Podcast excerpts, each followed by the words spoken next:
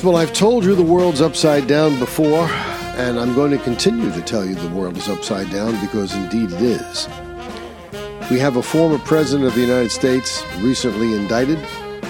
First, he was indicted by a Manhattan grand jury for nonsense, manufactured, things that don't apply, laws stretched beyond the limits of legal elasticity to the point where they're threatening to rupture our very social fabric. And now we have the same thing being done at the federal level by a zealous special counsel appointed by a scoundrel of an attorney general trying to do what has never been done before, turning this country into a banana republic by the weaponization of the Department of Justice by a sitting president and his Confederates to destroy his principal opponent in an upcoming election. Hi, everyone. I'm Jamie Durie, and welcome to another episode of the Jamie Durie Show podcast. If you've not already done so, please subscribe to the show, and you can do so in one of several easy ways. You can simply download the free Podbean app at the Google Play Store or the iTunes App Store, whichever device you use, and you can subscribe that way. That's our hosting service. Just search out the Jamie Durie Show in that Podbean app, or you can just use your native podcast aggregator app, as I do when I'm listening to podcasts. I just use my own native app on my uh, iPhone, and you can do the same thing with your Google device, and you can subscribe that way. Either way, when you subscribe, you'll be notified of new uploads, new episodes that have been um, uploaded to the system. You can leave reviews, comments, and we need more of both, please give us a five star review. We do our best to give you a good show, and uh, all we ask is that you give us an appropriate review and share the show with your friends. So, we have the President of the United States arrested, so to speak, after an indictment by a special prosecutor. And the strangest things are happening strange if everything was to operate the way it should. Not strange if you've been a regular listener to this show. People that had been in the president's corner or pretended to be in the president's corner in the past are turning on him and attacking him because they never were in his corner. Mike Pompeo. My respect for Mike Pompeo has just plummeted to an all time low I will support Mike Pompeo in nothing he ever does. He was treated very well by President Trump.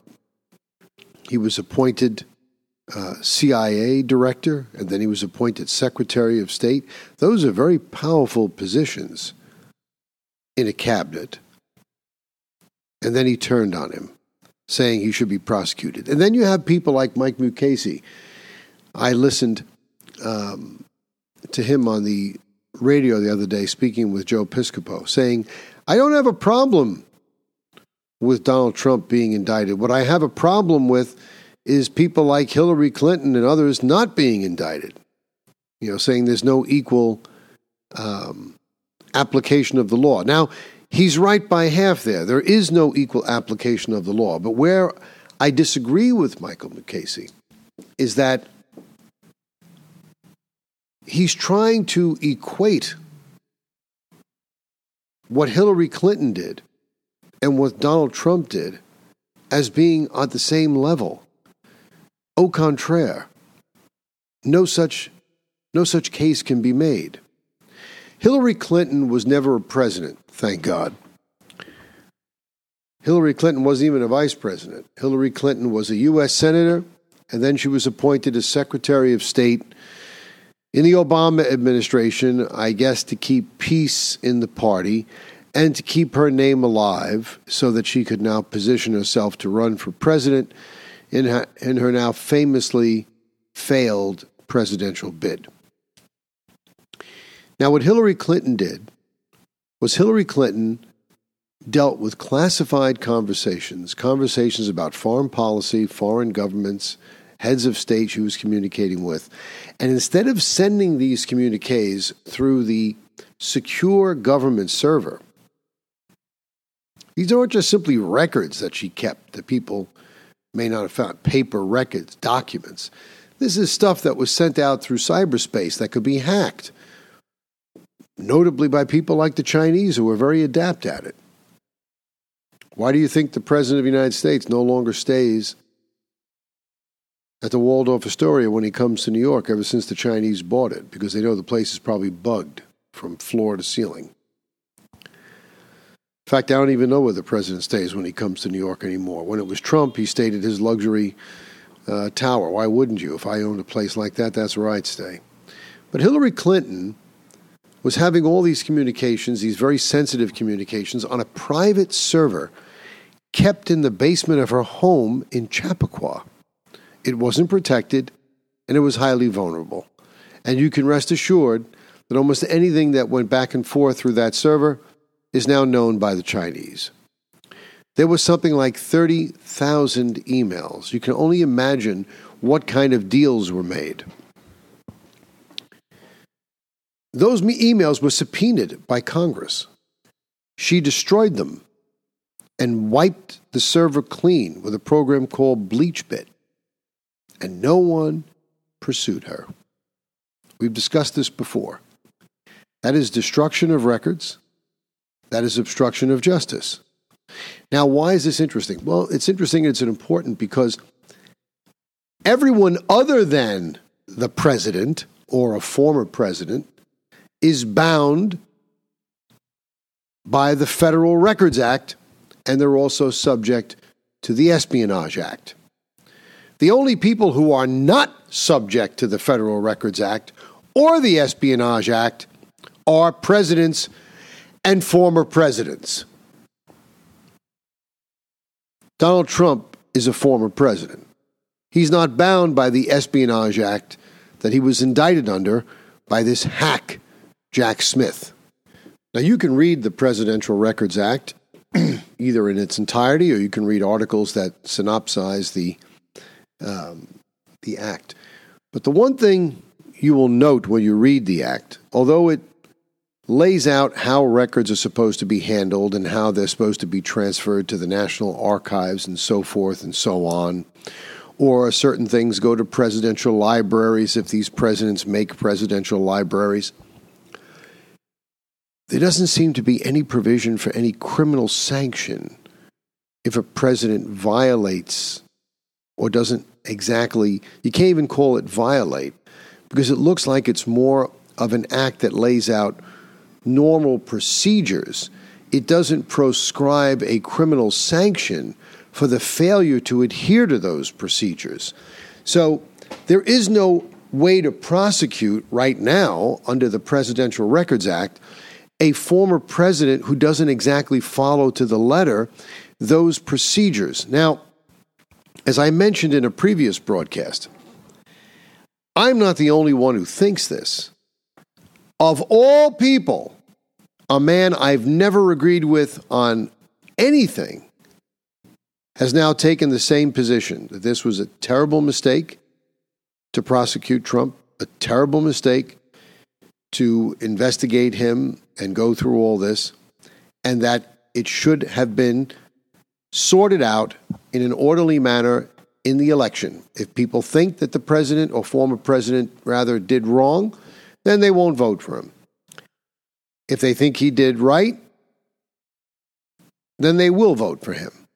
And his opponents can query him on this issue throughout the numerous debates that would take place in the election or campaign process. That man was none other than uber leftist and liberal Barney Frank, the former congressman from Massachusetts, who was the first openly gay congressman in the House of Representatives. He even came under uh, terrible public scrutiny during a scandal where he allegedly had, uh, he actually had, a male prostitute living in his Washington taxpayer funded residence uh, with whom he had a relationship. And uh, that would normally kill most people in politics, but coming from the district he did, it didn't kill Barney Frank. But even Barney Frank says this was a terrible mistake and should never have been done. that we don't weaponize the justice system against our political opponents. He's, I would like to see him answer the questions in normal debate. He goes, I think he maybe he was sloppy, maybe he was self indulgent, but he's not a criminal, and there's no indication. Barney Frank went to great lengths to say this there's no indication that national security or anything else was compromised by anything Trump did. Nothing. So Barney Frank is aghast at this and can't believe it's being done. And there's a lot of Americans that are with you, Mr. Frank, on this issue, myself included. But this isn't stopping Joe Biden, Merrick Garland, and Jack Smith. This is a low point in American society. But the reason why I let off with this is because it is symptomatic of everything that's going on in American society. Right is left, left is right. We're being overrun by this woke mob. What is this woke mob? It's these leftists who think this country is an unjustifiable country, that it was founded illegally, it was founded immorally, and they're going to change it. And when Barack Obama got up that up there and said, "We're going to fundamentally change America," that was the most vacuous statement you could possibly make because it was open to such broad interpretation. People who thought one way thought, "Oh, good, he's going to fundamentally change it the way I'm thinking." No, he didn't mean that. He meant he's going to fundamentally change it in a lot of ways. You see now this move to say that the founding of the country was in the 1600s and not 1776 when we declared our independence. We have this Juneteenth as some great holiday. Juneteenth is a crock, and we're going to get to that later in the broadcast. But for the time being, we're going to stick with our discussion about how everything is upside down. What seems to be the formula is whatever our opponents do on the other side, our liberal friends who want to see this country gutted and turned into a third world nation, whatever they do, they accuse everyone else of doing. Remember during the debate with Trump and Biden, where he talks, where Biden uh, was accused, or Trump said that Biden was corrupt and he was taking money, and Hunter was taking money. Hunter Biden was involved, and Biden gets up there, pumped up on his drugs, saying, "It's not my son Hunter. It's this guy. This is the guy that's doing it. This is the guy that's doing it." Barely able to speak the words. Well, no, it wasn't this guy. Because while all of this is going on against Donald Trump, while people are caving in on him, while you have people like uh, Mike Pompeo turning their back on him, while you have Mike Pence turning their, turning his back on him and trying to accuse him of mishandling records, all of whom know better. People who all had records in their own possession themselves, Mike Pence and Joe Biden from when he was senator and vice president and you have other people turning. The only ones who aren't turning on Donald Trump, who are saying this is wrong to go after him, are those that have no chance of getting the nomination anyway. People whose percentages are so small you'd need a magnifying glass to read them. But you got Nikki Haley doing it; she's got no chance of of winning. Uh, you only have this, was it the Ramesh Ramaswamy or something? He's the only one, one of the only ones that says this is absolutely wrong. Meanwhile, while all of these people are piling on to the besieged Donald Trump, who still stands proud and tall, you're talking about a man who's been investigated by a plethora of people that hate him, and they can't find anything on him. So, if anything, far from being the fiend that they want you to make Donald Trump out to be, uh, he's probably one of the cleanest men you're going to find because clearly, with all these people hating him, you'd think they'd find something. And now, what they have apparently found, or seemingly have found, in this case in Manhattan and now this case in Miami, is nothing more than things that have been manufactured. They have tortured, twisted, uh, and manipulated the law in order to make it fit what they want it to say. They're trying to put a square peg into a round hole, but it's not going to fly. Meanwhile, while this is going on and Donald Trump is being besieged, we have Joe Biden. Joe Biden, the thief of thieves. We have an excellent article here written in The Federalist by Margot Cleveland. It's an investigative article. And she's writing based on information that's coming out of this now uh, famous whistleblower memo, where they really have the goods on old Sleepy Joe. The title of the article is that the Bidens coerced Burisma to pay 10 million in bribes, says a credible FBI source. And then there's a quote here that says Burisma founder Mykola Zlochevsky wasn't far from the mark when he said it would take 10 years to unravel the complex payment path that led to Joe Biden. Of course, it's complex. The Clintons did the same thing. They had a complex path. I've explained that in the past, how they had two holding companies. Maybe one day we'll go over it again, but today I want to stick with this. Let me read some of the article and quote from you.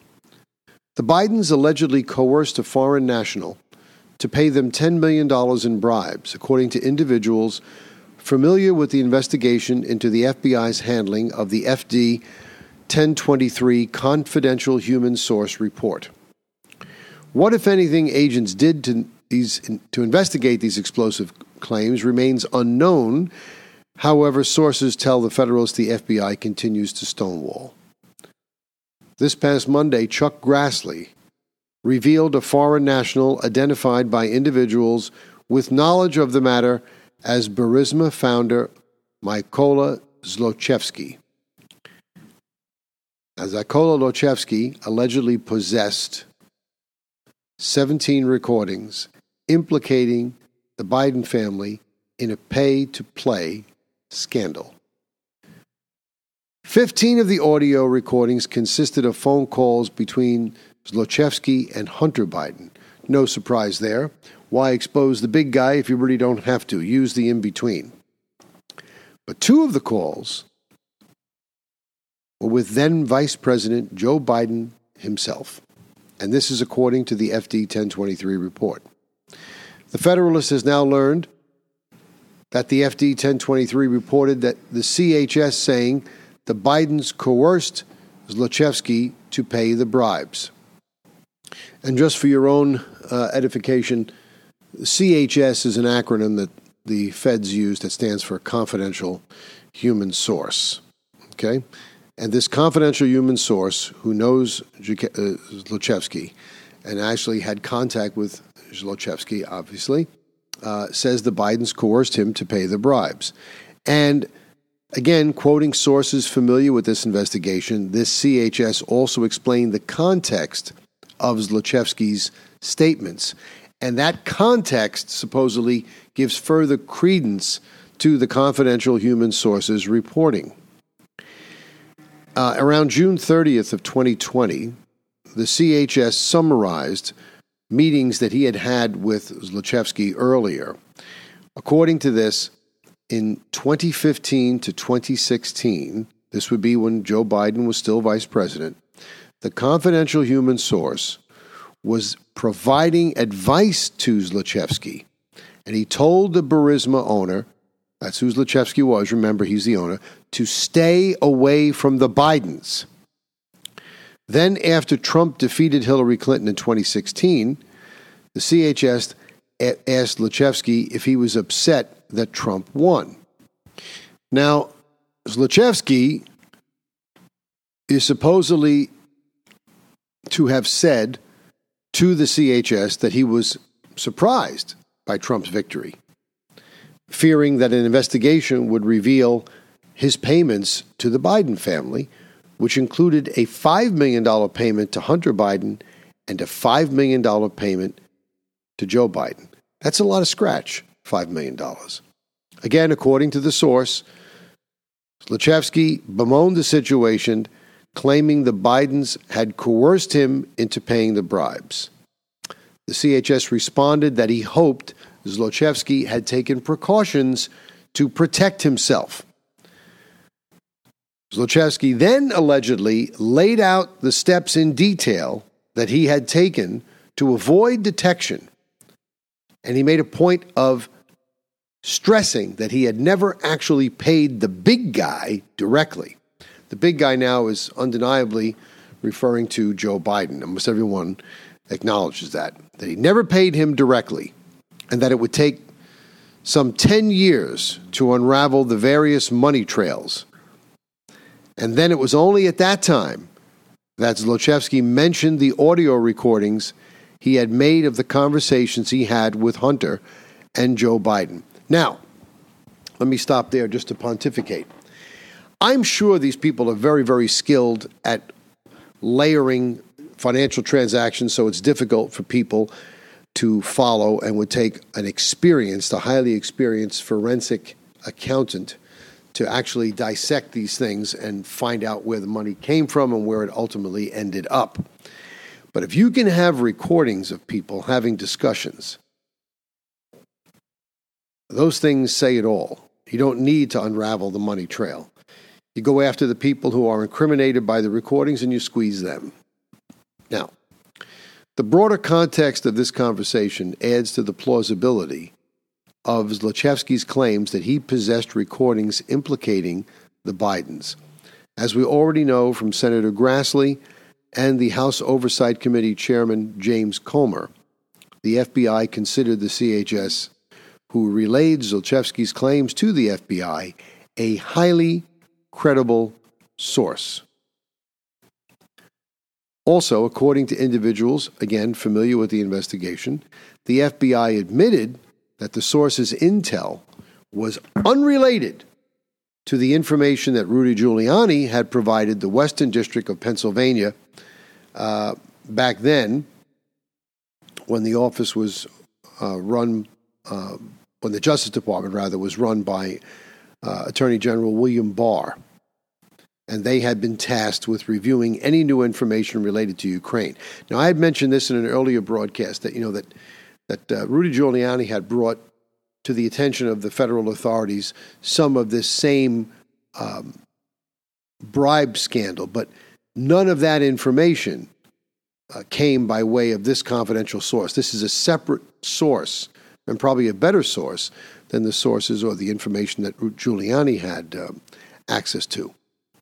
Sources told the Federalist that the investigators out of the Pittsburgh office, in addition to reviewing Giuliani's information, searched internal FBI databases and came across an earlier FD 1023 related to the confidential human source. That earlier FD 1023 then led to agents questioning the source on June 30th, 2020 uncovering the details concerning Burisma's alleged bribery of the Bidens. Now, at this point, what the FBI did to investigate those allegations is not known. Sources told the Federalist the Bureau refused to either confirm or deny that the Department of Justice under Barr sent the FD 1023 to Delaware for further investigation. Now, why would they send it to Delaware? I don't know. Could it be because Joe Biden comes from Delaware?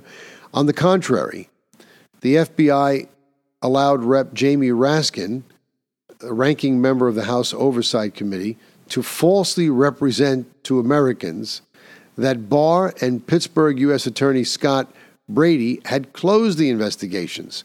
Raskin's deceit, tolerated by the FBI, forced Barr to publicly correct the record. Now, what we're talking about here is the recent statements by Barr indicating that the investigation was never closed, contrary to what Jamie Raskin said. Now, remember, Jamie Raskin is the ranking Democrat on the committee, and I believe, if memory serves, that prior to the Republicans taking back the House last fall, he was the committee chair.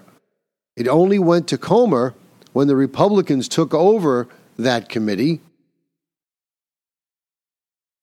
following the election.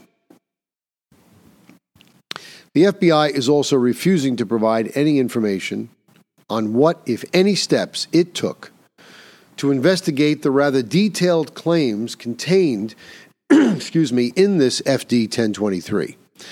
Again, sources familiar with investigative procedures maintain there was insufficient time between June 30th, 2020, interview of the CHS and the FBI headquarters closing of an assessment related to the FD 1023 in August 2020 to properly probe the matter.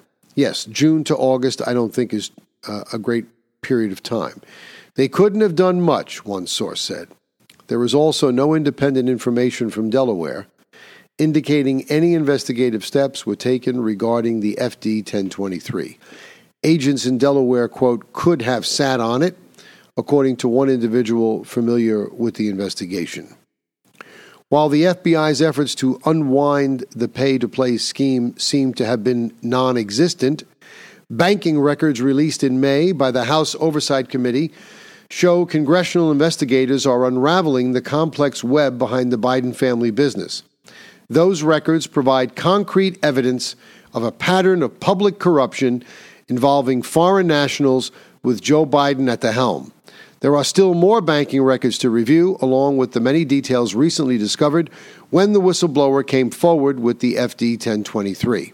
Apparently, Zlochevsky wasn't far from the mark when he said it would take 10 years to unravel the complex path that led to Joe Biden. And that's the conclusion of the article. Look, I've been saying this all along. Joe Biden has been in government his entire life. He's never had a job. He lives a very, very opulent and lucrative lifestyle, certainly one that could never be supported by the government salaries he's enjoyed over these 50 years. He's taking money and he's taking it in handfuls any way he can get it. And I just want to say something else. if you read how many different agents in so many different places are apparently sitting on their hands, I, I almost resent it when some of these former FBI agents and feds get on there with this self righteous, holier than thou attitude on these news shows where they're interviewed. And these hosts are just too willing to accept them as great minions of justice and people with great honor and integrity. Look, no doubt there are FBI agents that are very good people, but it's more than just a few bad apples. I think things have gotten so bad at the FBI that it isn't simply a case of corrupt special agents in charge and everybody else in the office is a good soldier willing to do the right thing. There's a lot of people that are not doing the right thing in the FBI. You can say what you will it wasn't all special agents in charge that conducted these raids at Mar a Lago. It wasn't all special agents in charge that arrested an old man named Roger Stone in the middle of the night with a SWAT team and submachine guns. He wasn't going to do anything. Somebody signed off on those things, and those agents were willful participants in those raids. If they really had standards, they would say, listen, I'm not participating in this. I'm not doing it. Find somebody else to do it. They didn't do that. They didn't do that. They didn't stand on their principles. They went along with it. They went along with it. And if you go along with it, you're part of it. You're part of it. That's it. In fact, the FBI has been very, very busy because you know you can't just investigate the president taking five million and his son taking five million to make policy decisions favorable to a foreign interest in a foreign government uh, because you got those January 6th people that you have to investigate because they're the, the real problem in the country. We had one date of demonstration. We had federal agents in the crowd. We had Antifa and other leftist organizations breaching the Capitol and then encouraging the demonstrators who had gone there, the protesters, to go inside the Capitol.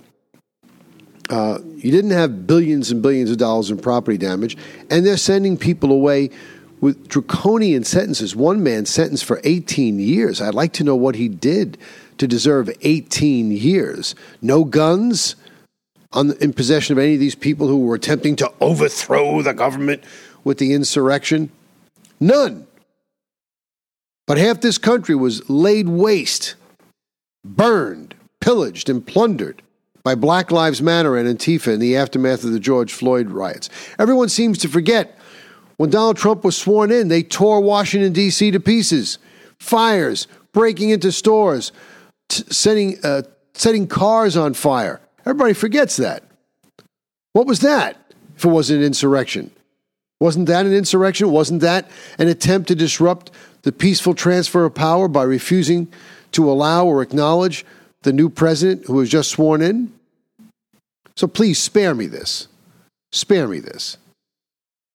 But we have still more.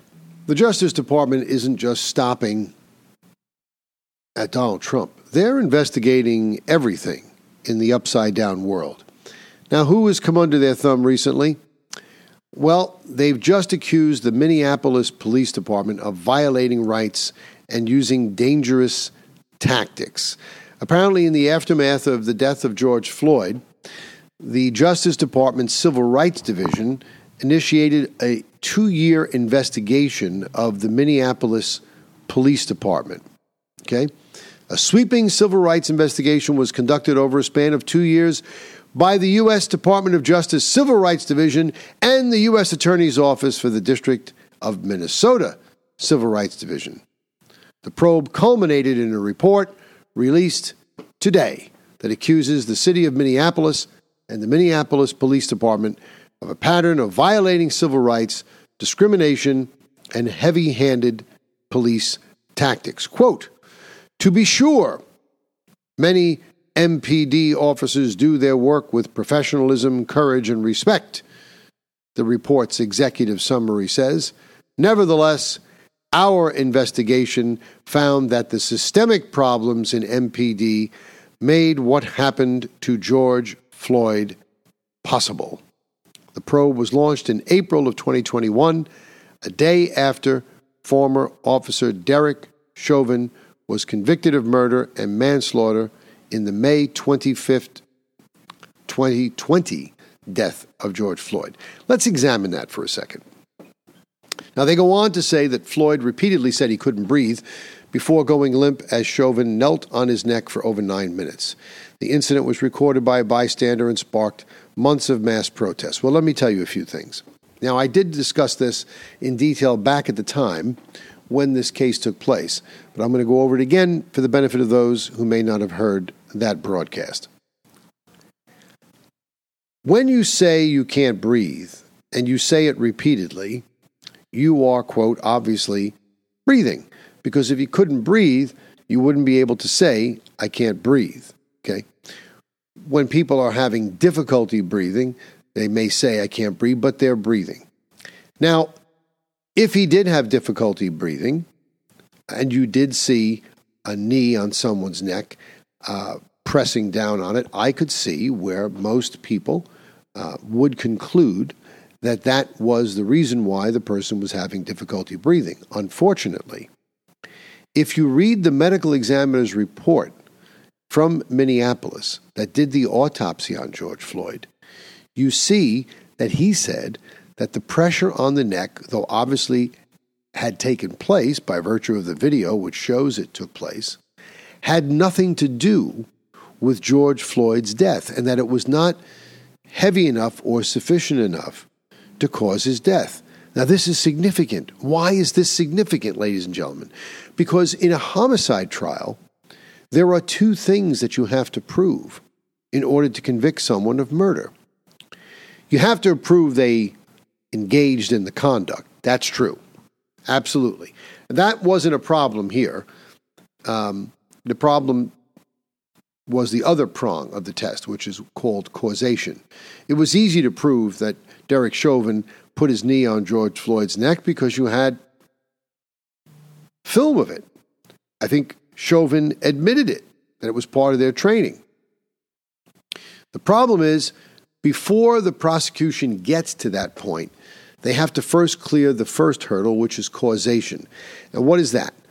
It means that you have to prove to a degree of medical certainty, beyond a reasonable doubt, that the conduct that you're stating the defendant engaged in was the proximate cause of the person's death. According to the medical examiner in Minneapolis, the knee on the neck, although it was certainly there for nine minutes, had nothing to do with Chauvin's death.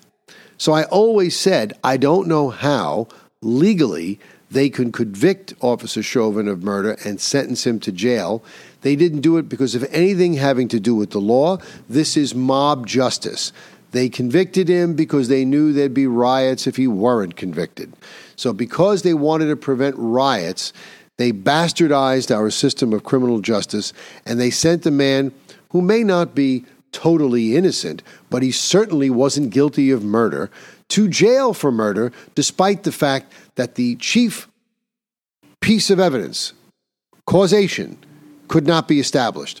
In fact, the autopsy report of George Floyd shows that he had every conceivable pharmacological cocktail on board that you can imagine. And you even see him in the early stages of the video popping a pill in his mouth of fentanyl. He was acting like a lunatic. Nobody beat George Floyd down, they didn't strike him a single blow. They pulled him out of that car and they put him down on the ground. And in my opinion, they acted and Chauvin acted with restraint. And I'll tell you something else. I had never seen that before, and I have a lot of friends who are police officers. And then I did some questioning of some of those police officers. And one of the fellows I spoke to had been a sergeant in narcotics for a number of years. Uh, and he explained to me that that was quite common back in the early 80s for officers to put their knee on someone's back or their neck and hold them down while they were getting ready to cuff them and subdue them. Now, why? Or even after they cuffed them and they had them on the ground. Why? Well, because, first of all, believe it or not, putting your knee on someone's neck to hold them down, because you're not putting it on their windpipe, is actually safer than putting it on their back because their their diaphragm is what has to rise and fall in order for people to breathe. So if you put your knee and your full weight on someone's back and therefore engage in chest compression, you are preventing the chest from rising and falling and making it very difficult for a person to breathe. You put your knee on someone's neck, the back of it or the side of it, you're not compressing the airway at all. You're holding them down, but you're not compressing the airway. Now, why did they do this back in narcotics in the early 80s here in the New York City area? Well, that's when AIDS first came on the scene. And in the early stages of AIDS, the early days, no one really knew much about the disease. Where did it come from? How was it spread? Could you get it from this? Could you get it from that? No one really knew. And one of the things these junkies would do when you put them down on the ground is they would try and turn their head and spit on the police officers. Now, at that time, since they knew that the transmission of bodily fluids could uh, transfer the AIDS virus. Police officers were understandably concerned that someone spitting, uh, spraying a body bodily fluid, saliva upon them, if it got into their mouth, a mucous membrane, or an open cut someplace, could conceivably give them AIDS. And so they were doing everything they could to prevent that from happening. And so this technique of putting the knee on the neck, but not on the small of the back or the, the between the shoulder blades, rather, uh, was developed so that they could avoid possibly inadvertently contracting the HIV virus. I never knew this. Apparently, this was very common here in Manhattan. And I'm not aware of any case in Manhattan where somebody asphyxiated under those conditions, uh, not just Manhattan, but the five boroughs. I'm not aware of any place in the five boroughs of the city of New York where someone was asphyxiated solely from a knee pressure on a neck with a person down on the ground. Uh, and I would think that the amount of police perpetrator interactions in a place like the city of New York during the heroin craze of the 70s and 80s was on orders of magnitude greater than anything that the Minneapolis Police Department engages in in their town. So if it didn't happen here, it's just not happening, which leads me even more reasonably and credibly to believe that the reason why George Floyd is dead has nothing to do with the actions of Derek Chauvin and has everything to do with what the actions of George Floyd himself in ingesting things that he never should have ingested into his body. But they're going to continue to investigate the Minneapolis Police Department and see how much they can emasculate and neuter them. Now, although the world is upside down, it's not upside down everywhere. And apparently, I have a case here that was brought to my attention that took place in uh, Fairford, Gloucestershire, which I think has got to be in the United Kingdom. It doesn't say that specifically that it's here in the United Kingdom, but it was in. I'm, I'm deducing from the locations that it was in the United Kingdom.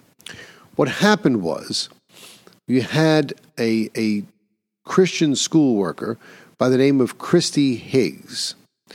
She was dismissed in 2019 from the Farmor's School in Fairford, uh, Gloucestershire, for gross misconduct after sharing social media posts in which she criticized plans to teach transgenderism and compulsory sex education in the school.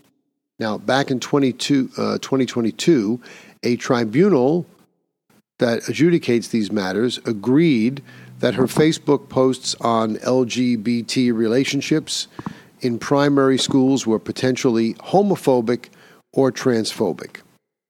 However, today, the Employment Appeals Tribunal ruled that she should be allowed a fresh hearing into her claims and that she was sacked over her Christian beliefs. The judgment came down from Dame Jennifer Eady. Dame means like the like a knighthood. It's what they call women who have been knighted. You have you know, like Sir John, you have Dame Jennifer. Quote, the freedom to manifest belief, religious or otherwise, and to express views relating to that belief are essential rights in any democracy, whether or not the belief in question is popular or mainstream, and even if its expression may offend. That means even if the transgenders don't like it, if I say that my religion says I believe there's only two genders, a man and a woman, even if it offends them, it's too bad. I get a right to do it. Dame Eady criticized the tribunal judges in Bristol for failing to assess whether the investigation and dismissal of Ms. Higgs were prescribed by law and were necessary for the protection of the rights and freedom of others, recognizing the essential nature of Ms. Higgs' rights to freedom of belief and freedom of expression. She's a mother of two, uh, and she shared posts that raised concerns about children. She shared posts back in October 18 to around 100 friends, which referred to brainwashing children and suppressing Christianity and removing it from the public arena. But isn't that true? Aren't we seeing that?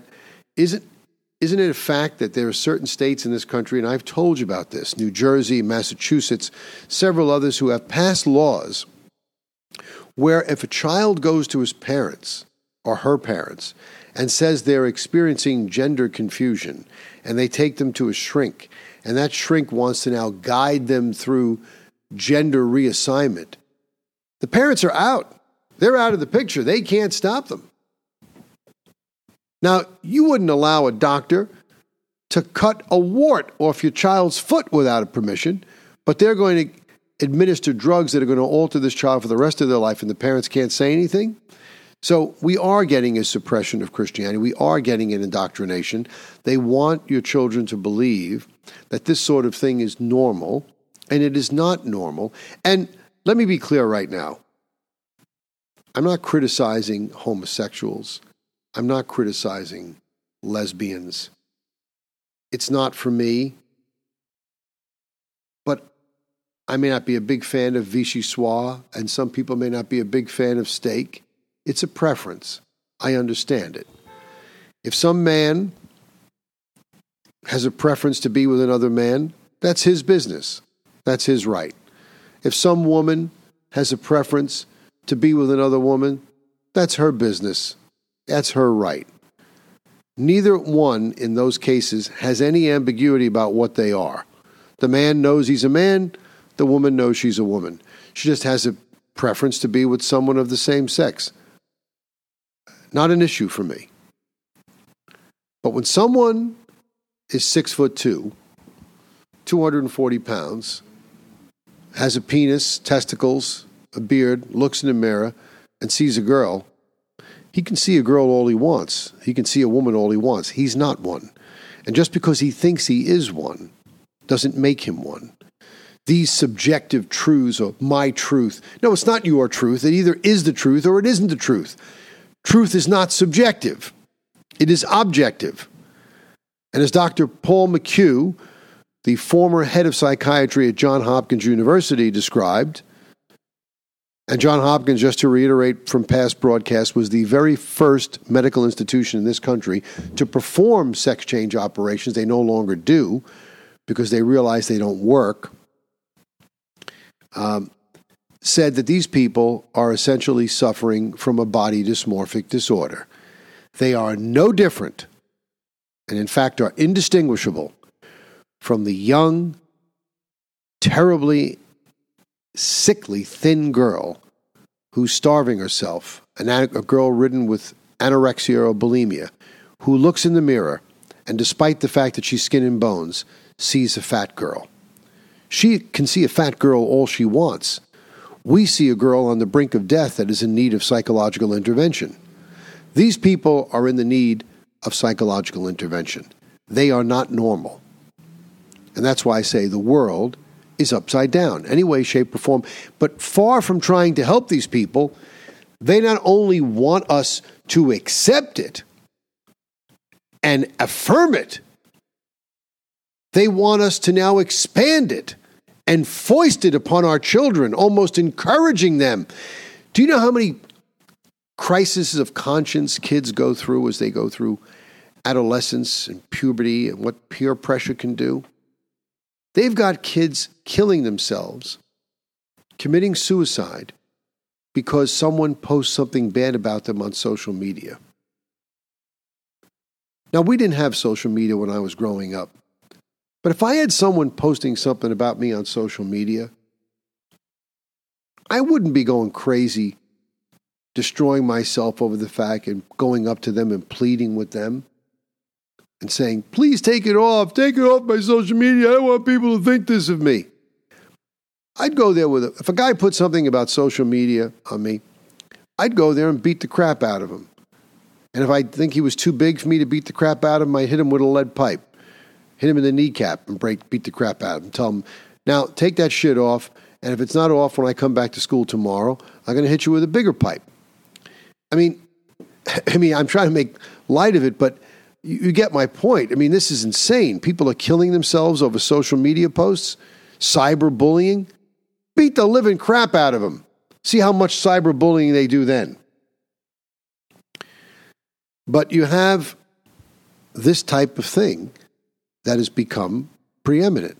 So the kids now are going through a lot of pressure when they grow up. There's, there's pressure not only from the peers in class, but also from this cyber quadrant.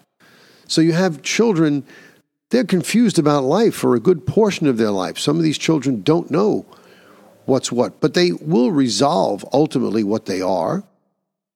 They're born a boy, they're obviously a boy. They're born a girl, they're obviously a girl. And in many cases, one of the reasons why Dr. Paul McHugh said they did not want to uh, do these surgeries anymore, in many of these cases, and this is also verified by studies in England, children at a young age who come forward with these um, uh, problems, these conflicts that they're experienced with, they're not sure about their gender. Gender. Eventually, these things pass and the crisis resolves itself. But we have people here that want to force drugs upon these kids that's going to be uh, something that they're going to have to take for the rest of their lives and will result in an irreversible defect. It's not going to pass then. And if they decide to change their minds, then it's going to be too late because they'll be permanently altered. This is Nazi like. This is Joseph Mengele stuff.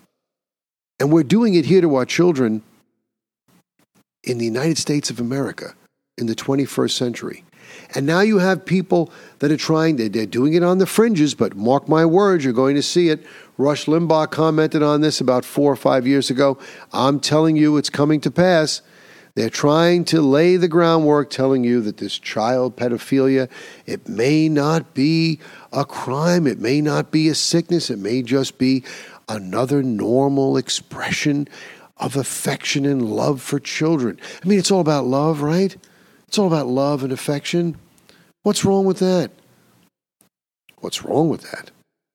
What's wrong with you dealing with children that don't have the emotional or the intellectual maturity to understand and cope with the awful power and contradiction of their newfound emotions, and you're going to prey upon them for your own depraved gratification? There's a sickness that's seizing American society, ladies and gentlemen. It's seizing the world, but particularly here. And we have our politicians who are promoters of it. And virtually all of those politicians are in the Democratic Party. But we're dealing with primarily a one party system, as I said, because you got Republicans that don't have the chutzpah to vote. They folded on that vote to get rid of Adam Schiff and censor him and fine him. Now they're going to have a second vote. What possible reason could you give for not voting against this man who has peddled lies about Donald Trump and about the Russia collusion investigation, which was exposed completely as a hoax from day one, and they knew it was a hoax from day one by the Durham report. And he continues to say it. He continues to go on places like The View with those cackling hens and promote this thing. And you don't have 100% of the Republicans on board to vote against this man? Every one of those people's names should be publicized. Every single one of them, without exception. And so, as a public service, the Jamie Durie Show is going to provide you with those names. Armstrong from North Dakota, Chavez DeRemer, Oregon, Ciscomani, Arizona, Representative Cole from Oklahoma, Davidson from Ohio, Fitzpatrick from Pennsylvania, Granger from Texas, Graves from Louisiana, Kean from New Jersey, Kiley from California, Kim from California, Lawler from New York, Massey from Kentucky, McClintock, California, Molinaro, New York, Obernolte, California, Simpson, Indiana, Turner, Ohio, Valadao, California, Womack, Arizona. All of those foregoing names voted not to censure and fine Adam Schiff for lying to the American people about the Trump Russia hoax. Representative Santos of New York and Issa of California voted present. Cowards. Representative McHenry from North Carolina, Gonzalez from Texas, and Dunn from Florida just didn't vote at all. They're even bigger cowards. So remember those names and refer back to them. These people need to be held to account. When it comes time to vote, they have to go. We can't have we can't have traitors in this war because we're not in a civil battle with people on the left like we were in years gone by because they're anything but civil. These people are lunatics. These people are radicals. These people are uh, militant. And we cannot have a civil discussion with them. As Rush Limbaugh pointed out, they can't be negotiated with, they can't be befriended with, they can't be compromised with, they can only be defeated and expunged and eliminated. So remember these names. Let's start with them. Purge the bad people out of our own party so we can be stronger. Now, before we leave, I wanted to just briefly speak about this Juneteenth. This Juneteenth is another crock uh, that had been foisted on us by the left. Uh, Juneteenth does not mark the end of slavery. What happened was back in 1862, Abraham Lincoln issued the Eman- Emancipation Proclamation. And then, of course, we had the war. Now, as the war wore on, uh, people just didn't adhere to the Emancipation Proclamation. That's one of the reasons why they went to war. They didn't want to do it. Okay, the war itself went from 1861 to 1865. Now, the emancipation came at different parts of the South at different times as places began to surrender, and after um, General Lee surrendered at the courthouse in Appomattox uh, on April 9th, 1865. But different states abolished the slavery. If you look um, at a map of the United States, you can find one. I, I usually don't like to use uh, Wikipedia. Um, but if you look, they have a color chart, and you can see different parts of the of the Union, different territories. Um, certain places were ex- exclusion of slavery by congressional action, like certain territories. But the states, you they had rights under the Constitution, so this was a different issue. Um, in these areas here, you see abolition of slavery by state action during the Civil War. Then you see in other places operation of the Emancipation Proclamation, And then, of course, the ultimate abolition of slavery came on December 18th of 1865 with the 13th Amendment, which absolutely prohibited it. It wasn't simply a proclamation issued by the president, the chief executive. It was actually codified into law by being added as an amendment to our Constitution. So the June 19th holiday has to do with the fact that on June 19th, Major General Gordon Granger of the Union Army arrived on the island of Galveston and to the, he arrived there to take command of some 2,000 federal troops that had recently landed uh, to enforce the emancipation of the slaves and oversee Reconstruction because at that point the Texans had not yet freed their slaves.